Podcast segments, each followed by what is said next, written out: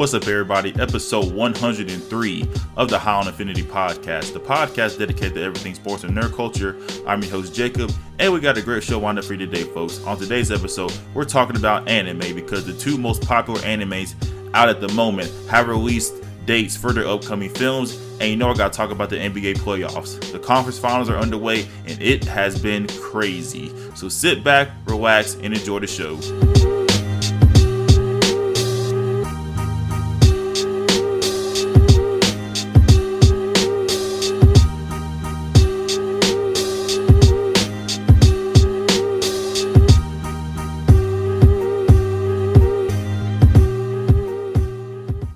Yes, yes, that time weekend, everybody. Episode 103 of the High on Infinity podcast. The podcast dedicated to everything sports and nerd culture. Like always, I'm your host, Jacob. And first time listening to the podcast, welcome to the podcast. And returning listener, we're glad to have you back for another fantastic episode. And please make sure you go follow us on our social media networks. We have Facebook at High on Infinity Podcast. We got Instagram and Twitter at High Infinity Pod, or just follow me on my personal accounts Instagram and Twitter at So Agent. If you did not get all that, just hit the link tree, link up in the bio of the podcast. Has all our podcast social media sites and our podcast streaming platforms, such as Apple Podcasts, Google Podcasts, Spotify, and the Anchor app. And last but not least, if you like what you hear, please leave your boy a five star review on your preferred streaming platform. So, hope everybody's doing good, you know, having a great week, either at work, school, or just a great week in life in general. I'm doing pretty good myself haven't really been up to nothing much this past week besides watching some great NBA games over the weekend, and I'll get into that later. But over the weekend, I did finish a show I've been watching for the past couple months or so, and the show was Teen Wolf. I think it was on uh, I think it was on MTV back in the day, and I was an avid Teen Wolf watcher back in my college days, but I fell off towards the last couple seasons. Then I saw Hulu had it but since I'm poor, I have Hulu with commercials. Then I remember that Amazon Prime had it too. And I was like, you know what? I've been meaning to watch more stuff on Amazon Prime. So I started all the way back from the beginning and watched all six seasons, things like 100 episodes total. Overall, I liked it. You know, the later seasons had a lot of stuff that didn't make sense to me plot wise. Like, I thought they were just doing a little too much. Like, they had some great, like, plot premises, but it could have been executed just a little bit better. Now I need something new to binge because I've been thinking about getting my Netflix back for a while now. I don't think I had Netflix probably almost a year. I think the last thing I watched on Netflix was the new season of Ozark. So I may get that back, but I don't know yet. So let's get into the topics for this episode. Let's talk about some anime. Haven't spoke about anime on the podcast in a minute, but we got some great anime news the past couple weeks. First off, the Demon Slayer movie for my Demon Slayer people. The Demon Slayer movie is now on Funimation. Just got put on Funimation, I think a couple days ago.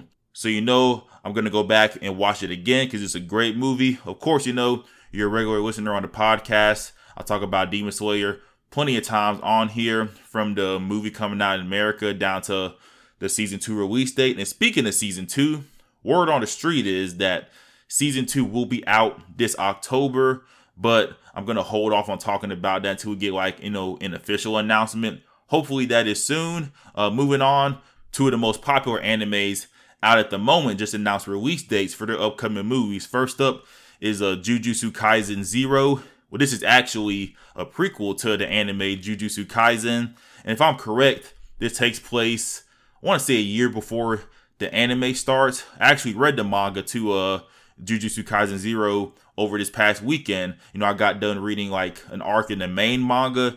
So I decided to read it because there's only like four chapters or issues, whatever you want to say about it, and whatever you want to call it. Also, I wanted to read it because so I know what the hell I'm talking about when talking about this movie. So, what is Jujutsu Kaisen? Well, first off, the pronunciation is kind of hard itself. I kept saying jujitsu for like the first couple weeks, but I can't lie to y'all.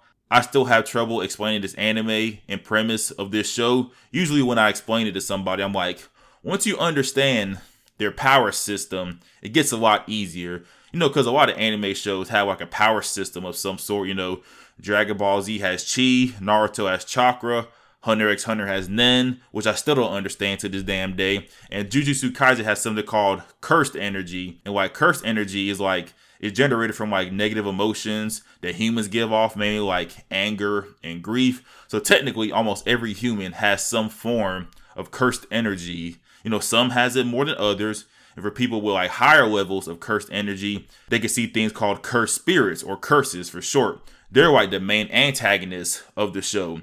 And to combat these curses, people are trained to become jujutsu sorcerers. And there's like schools and stuff like that. I say, I'm making some flack for this, but Jujutsu Kaisen is like, I say like My Hero Academia meets Ghostbusters in a way. So hopefully I explain, you know, that premise good enough for y'all to understand it. But yeah, I highly recommend uh the anime Jujutsu Kaisen. I think it's on yeah, it's on Crunchyroll. And I want to say it's on HBO Max too. And I have been reading that Netflix, maybe getting it soon as well. But season one was very good. I like the direction that the manga's going for season two. And people are already predicting that Jujutsu Kaisen will be that next anime to make it big over here in America. But back to the movie, Jujutsu Kaisen Zero was announced, I want to say like right after season one ended. They put out a little teaser trailer, but no full length trailer as of yet. Also, no release date. When they announced the movie back at that time until a couple weeks ago, it was announced that Jujutsu Kaisen Zero will come out Christmas Eve this year, but in Japan. Then, of course, you know, will be out in the States sometime 2022.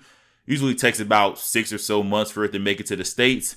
So it'll be about about this time next year in America. Now on to another anime that's already popular in America. One of my favorites out. You already know what it is. My Hero Academia.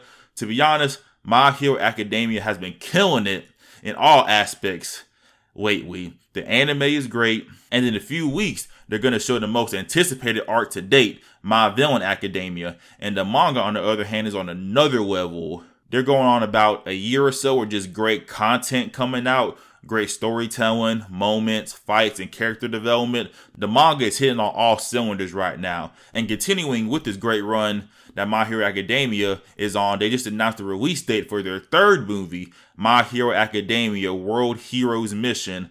Like I said, it's the third movie that My Hero Academia is putting out. They announced it sometime last year, I think, and I spoke about it on the podcast, but not in great detail. I think I just said it in passing or somewhat. But the first My Hero Academia movie, Two Heroes, it was pretty good. I wish they would have highlighted some of the side characters a little more because that what makes My Hero Academia good to me. You know, everybody gets a little shine. But the second movie, My Hero Academia Heroes Rising, that's definitely one of the best animated movies I've ever seen. There's literally nonstop action like the last 30, 45 minutes of that movie. It's fantastic. There's nothing much else I need to say about that. Now, we're on the third movie coming up for this anime. Last week they put out the first trailer for this film. Looked really good to me. If I had to take a guess, this movie won't be canon to the anime, and canon is basically like it goes with the story. But I don't think it's, it's, it's going to be canon like the first two movies weren't. And I think I read that this movie will take place during the arc that they're covering in the anime right now, the Endeavor Agency arc. And if you read the manga of that arc, the arc mainly just center around what I call the new big three, Deku, Bakugo, and Todoroki. And I think they're going to get a lot of shine in this upcoming movie as well. So when this movie comes out, well, it's set to come out in Japan August 6th. So I will assume it'll be in the States early 2022. But wrapping things up with the anime talk, I'm very excited to see these two movies whenever they come out in America. I'm not going to be too anxious like I was with the Demon Slayer movie because I think the My Hero Academia movie will not be canon and the Jujutsu Kaisen movie is a prequel and it doesn't affect what will happen in season two. The only reason I was adamant about the release date for the Demon Slayer movie because it was canon to the show. Like you need to see what happened in this movie to understand what will happen in season two. So that was my reason. But all in all, if you're a fan of Jujutsu Kaisen, My Hero Academia, or both like I am, I think we're in for some pretty good stuff when it comes to these two movies.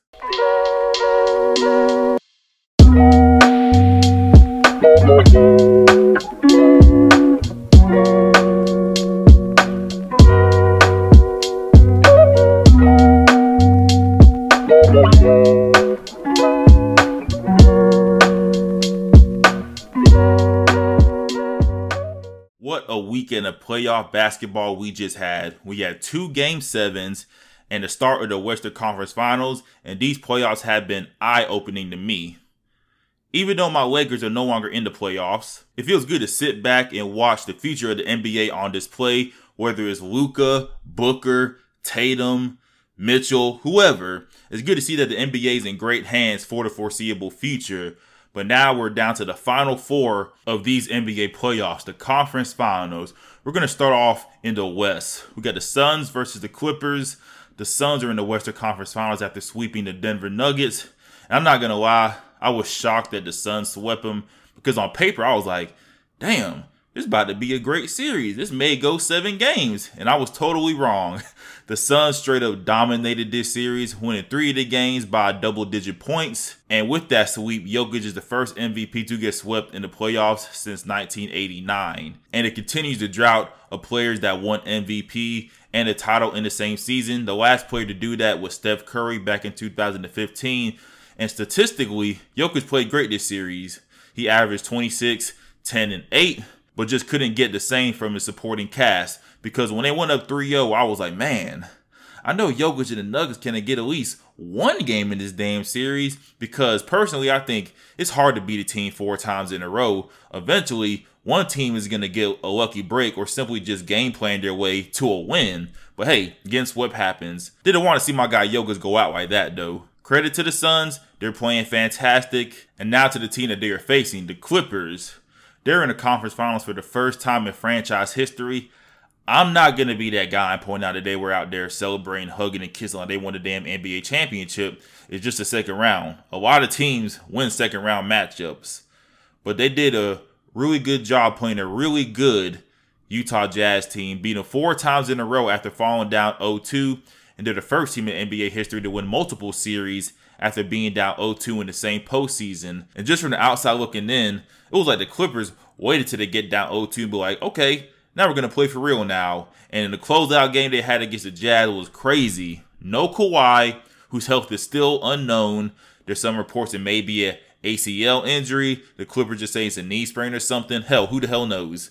So they're just taking it on a game by game basis at the moment. But back to the closeout game, the Clippers were down 25 points in the third quarter, and they just went crazy from three in the second half. I think they shot like 50% from three in the second half. Also, Terance Mann had the game of his life, almost scoring 40 points. I think he had, yeah, I think he had 39 in that game.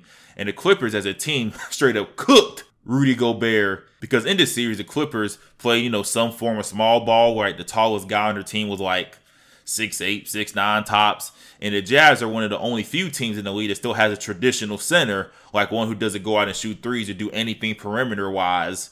And usually when a team plays small ball, they kind of have the advantage on offense because in today's game, damn near everybody playing on the floor has three point range. When you play small ball, it drags the center out into the perimeter and basically leaves the lane wide open for people who want to drive it to the basket. And the Clippers took advantage of that mismatch also, I do feel bad for Donovan Mitchell. Man put his heart and soul on the floor in this playoff series, and for a team to blow a 25 point lead must be heartbreaking. But hey, I think Donovan Mitchell's a great player. He's a star in this league, and they'll bounce back from this, I'm pretty sure. And now to the Suns versus Clippers series. So game one was this past Sunday. The Suns won.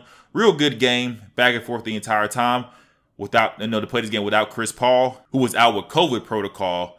I was like, come on, y'all. Y'all gave LeBron James the pass. Let's give Chris Paul the pass too. Granted, we don't know the details, but I did watch the pregame show and they said that Chris Paul will be back sooner rather than later because when we got the news that he was in COVID protocol, it's a 10 day minimum. So going by that, he probably would have been back game four or five. So who knows what the series was going to look like by then. So by the way they're talking, he may be back by game three. But this game will be remembered as a Devin Booker game. A 40 point triple double, the first triple double of his career, which was shocking to me because, hey, you know, in today's game, getting a triple double happens so many times. But I assume in the past, where Booker was on them terrible Suns teams, he had to put his emphasis on scoring rather than, you know, assisting and rebounding. And Booker is straight up tired of being disrespected. He's sick and tired of being sick and tired.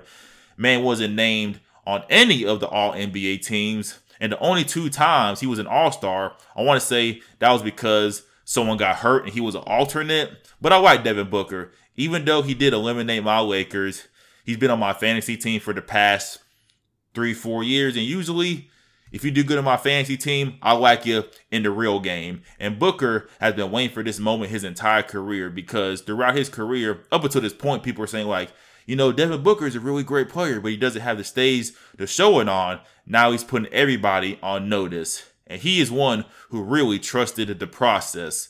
Along with that 40 point triple double, Booker's teammates chipped in as well. All five starters had double digit points, six total for the Suns, just a three for the Clippers. Now on to game two. Game two was this past Tuesday. The Suns won again. Now they lead the series 2 0. And game two was another good game. But we're going to fast forward to the last minute of the game, which felt like almost a damn hour. The Clippers finally took the lead with like 30 seconds left. Then the madness began. The Suns took the lead back. Then Paul George got the lead back again for the Clippers. Now, I can't lie. Paul George played great for most of the fourth quarter. Like every time the Suns looked like they were about to close it out, Paul George would hit a shot to give the Clippers life again. Then the Suns drive the ball down the court with like 10 seconds left, and it was knocked out of bounds from what it looked like it was from the Clippers. Then they went to review the play. It took like 10 minutes to review that play. Technically, it was out on the Suns because when Patrick Beverley slapped the ball, Booker's hand was still on it.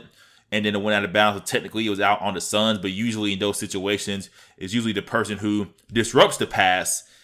And when it goes out of bounds, it's on them. But it was Clippers' ball. Usually in these situations, they give the ball to the best player or best free throw shooter. In this case, it was Paul George in those situations who's been shooting 88% from the free throw line this postseason up until that moment. Hell, to me, 88% is damn near automatic. So if he would have made one or both of the free throws, it would have been a one possession game. You know, they needed a two or three to tie and send it to overtime. Then Paul George missed both of the free throws. Like, what are the odds? Of course, the Suns get the rebound. They run a play, which to me was a great play call. Wide open three from Bridges. And I always get the Bridges confused in the NBA. I always get the one from Phoenix and the one from Charlotte confused. I think Mikal Bridges is the one for the Suns. Yeah, wide open corner three just didn't go in. Then it went out of bounds on the Clippers, like less than a second left. In this situation, it's usually a catch and shoot shot, and the most infamous catch and shoot shot in the playoffs was the Spurs versus Lakers back in the 2004 playoffs. And I think it was game four when Derek Fisher caught it and shot it with like 0.4 seconds left in the game to win it for the Lakers. But the announcer was like, you know, they should lob it up to Ayton for the dunk. And I was like, yeah, but that never really works. Like the pass was always too low or too high. But hell, this pass was perfect. And Ayton dunked it. And Ayton played a great game as well. Hell, he's been having a great series. Not even series, he's been having a great playoffs this year. And then to me, they cheated the Suns too. The game should have been over or had like 0.1 seconds left in the ball game, but they gave the Clippers some time, but they couldn't get a shot off. Either way, it was a great ending to a great game. So the Clippers are down 0-2 again. Granted, doesn't look good, but you can't count them out. Worst case scenario, they get swept at home, which I don't see happening. But if they go back to Phoenix, down 3 1, it's over. If they go back to Phoenix 2 2, then it's a series. But now, moving on to the East. The East side of the bracket in the second round was very entertaining. After two great game sevens, the Eastern Conference Finals are now set. Hawks versus Bucks, just like everyone predicted, right? And the Hawks are in the Eastern Conference Finals after beating the 76ers in a very entertaining seven game series. I cannot lie. When this series started on paper, I was like, oh yeah, Sixers again this in five because they're the bigger team, and I thought they're just gonna muscle their way through and beat the Hawks.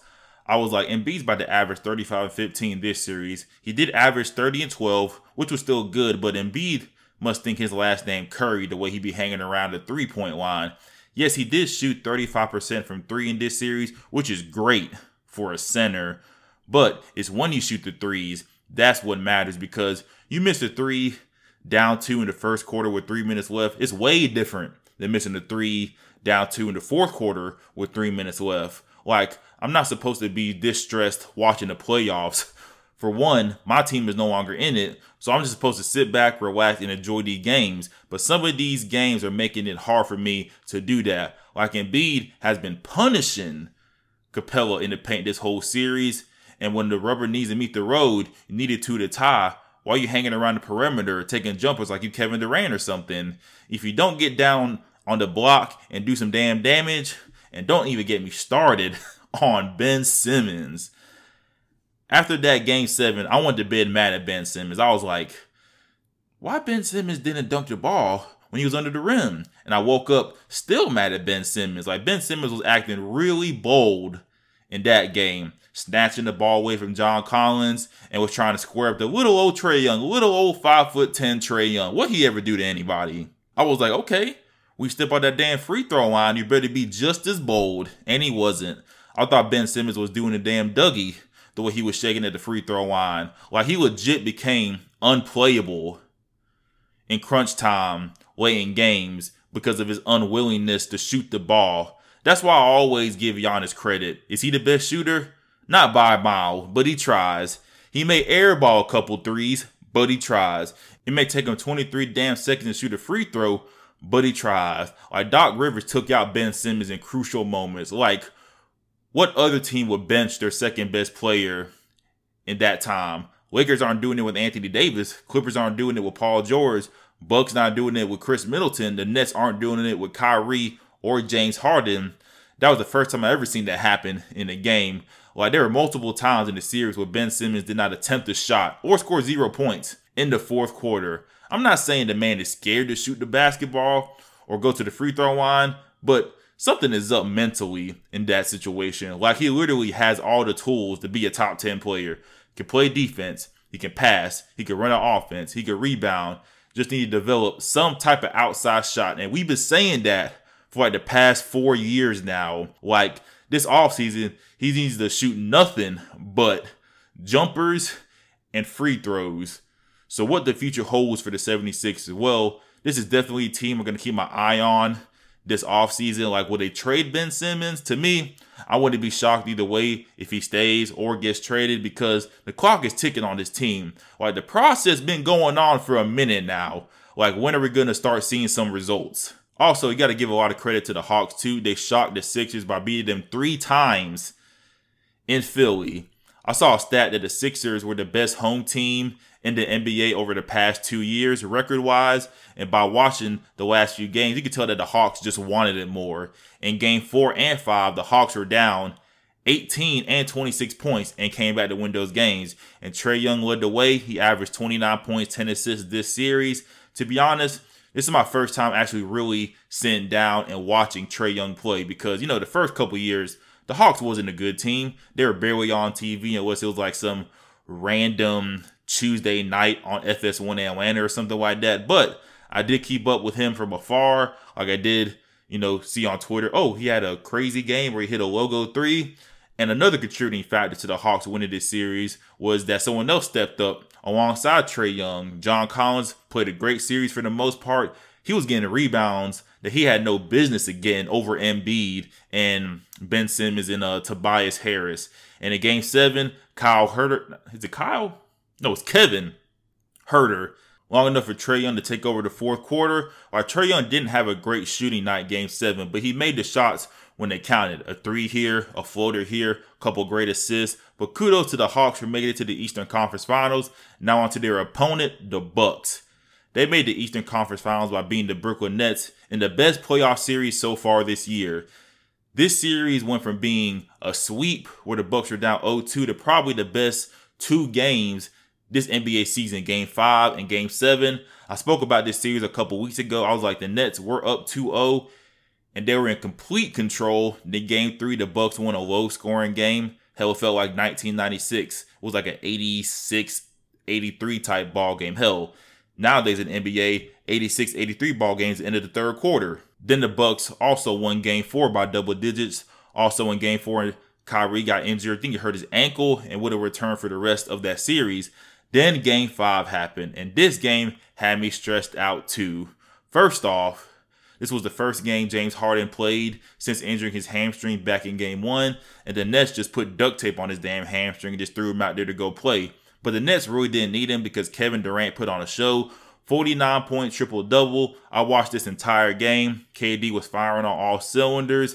And there's a reason why they call him the easy money sniper because those shots just come so easy to him. And they're silky smooth too when it goes in as well. Baseline shot in from the elbow in three ball in. Like that man is a mid range monster. And then on the other hand, Giannis was the reason why I was stressed out about this game five. Like The Bucks could easily won this game. They were up by like 15 points at one point in time, and KD went crazy. But Giannis could have closed this game out.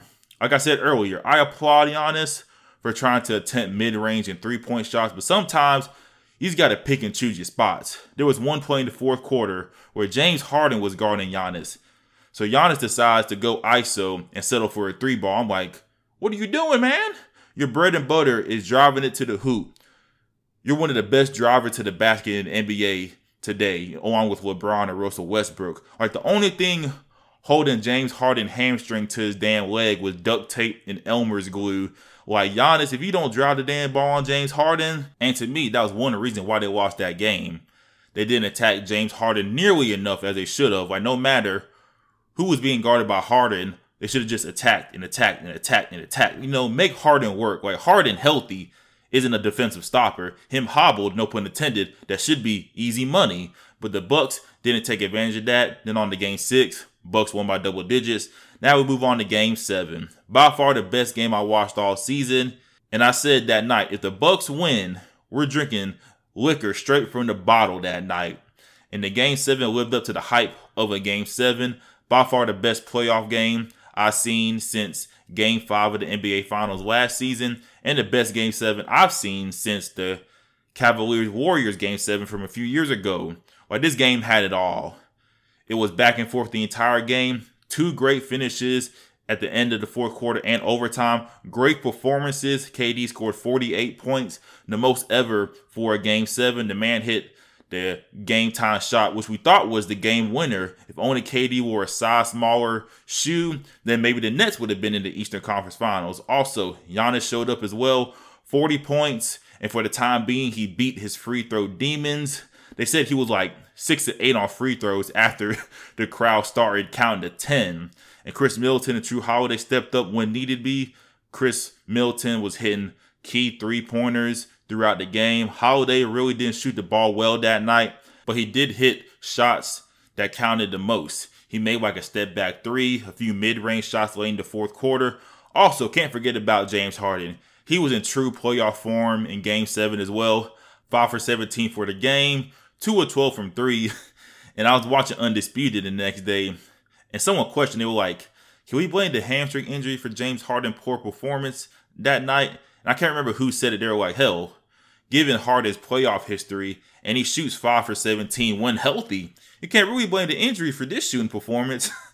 and, uh, and you know the Bucks won, so I stayed true to my word. I drank whiskey straight from the bottle. And if you see me drinking liquor straight from the bottle, that means it had to be a special occasion of some sort. It was Jack Daniels to be specific. And that's where I got the podcast episode from Jack Boys, you know, drinking that Jack Daniels straight. So with this loss, where do the Nets go? Well, I read that the Nets have KD, Harden, and Kyrie all under contract for the next season. But after that season, all three could opt out if they want to. I'm just going to make an educated guess right now. If they don't win the title next year, they're not signing all three of them players back. Granted, if they're all healthy, they will be the title favorite entering next season. But now let's look into the Eastern Conference Finals. Game one is Wednesday tonight. You know, I record on Wednesday, so by the time you hear this, the Bucks or the Hawks will be up 1-0. So how can the Hawks pull off their third straight playoff upset? Well, we know Trae Young is going to do what Trae Young does, average 29 to 10 in the postseason. So I expect him to stay on that pace. But the Hawks need to shoot better from three. The Hawks shot 32% from three against the Sixers, and that was below their regular season average of 37%. They got a lot of great three point shooters on their team. You got Herder, Gallinari, Bogdanovic, and Trae Young. If they hit the threes at a better rate, then they got a chance. Also, role players need to step up like they did against the Sixers in key moments. The Hawks had five players in double figures in that game seven against Philadelphia. If they keep it consistent with like three or four players in double figures each game. You know, Trae Young with his 25 to 29 points. John Collins chip in with a 13 to 15 points. Capela gives you 10 to 12 points with putbacks and lob dunks. And have one of those other three point shooters give you 10 or so points as well. Then the Hawks will be good. But I do see a mismatch like who's going to guard Giannis on the Hawks. It's going to be Capela. He may be guarding Brook Lopez most of the time. And you know, Brook Lopez never stays in the paint. So Giannis might have a super highway to the basket uh, so more than likely, I may see may see John Collins get him sometimes. Maybe Gallinari, and maybe Capela too, depending on you know situation and matchups. So how can the Bucks win this series and head to the NBA Finals? Just keep playing the same basketball that got you there. Let Giannis be Giannis. Let Middleton does what he do from mid range and the three ball, and get a little bit more production from Jrue Holiday, in my opinion. I don't know how much production because he'll be more than likely guarding Trae Young on the defensive end, and that's a lot to do. You know, guard their best player and put up, I don't know, 18 to 20 points a game. But I do believe if two of those three show up, the Bucks can win this series. But wrapping things up, we had a great weekend in basketball. We got some interesting matchups in the conference finals, and I can't wait to see who will punch their ticket and play for the title.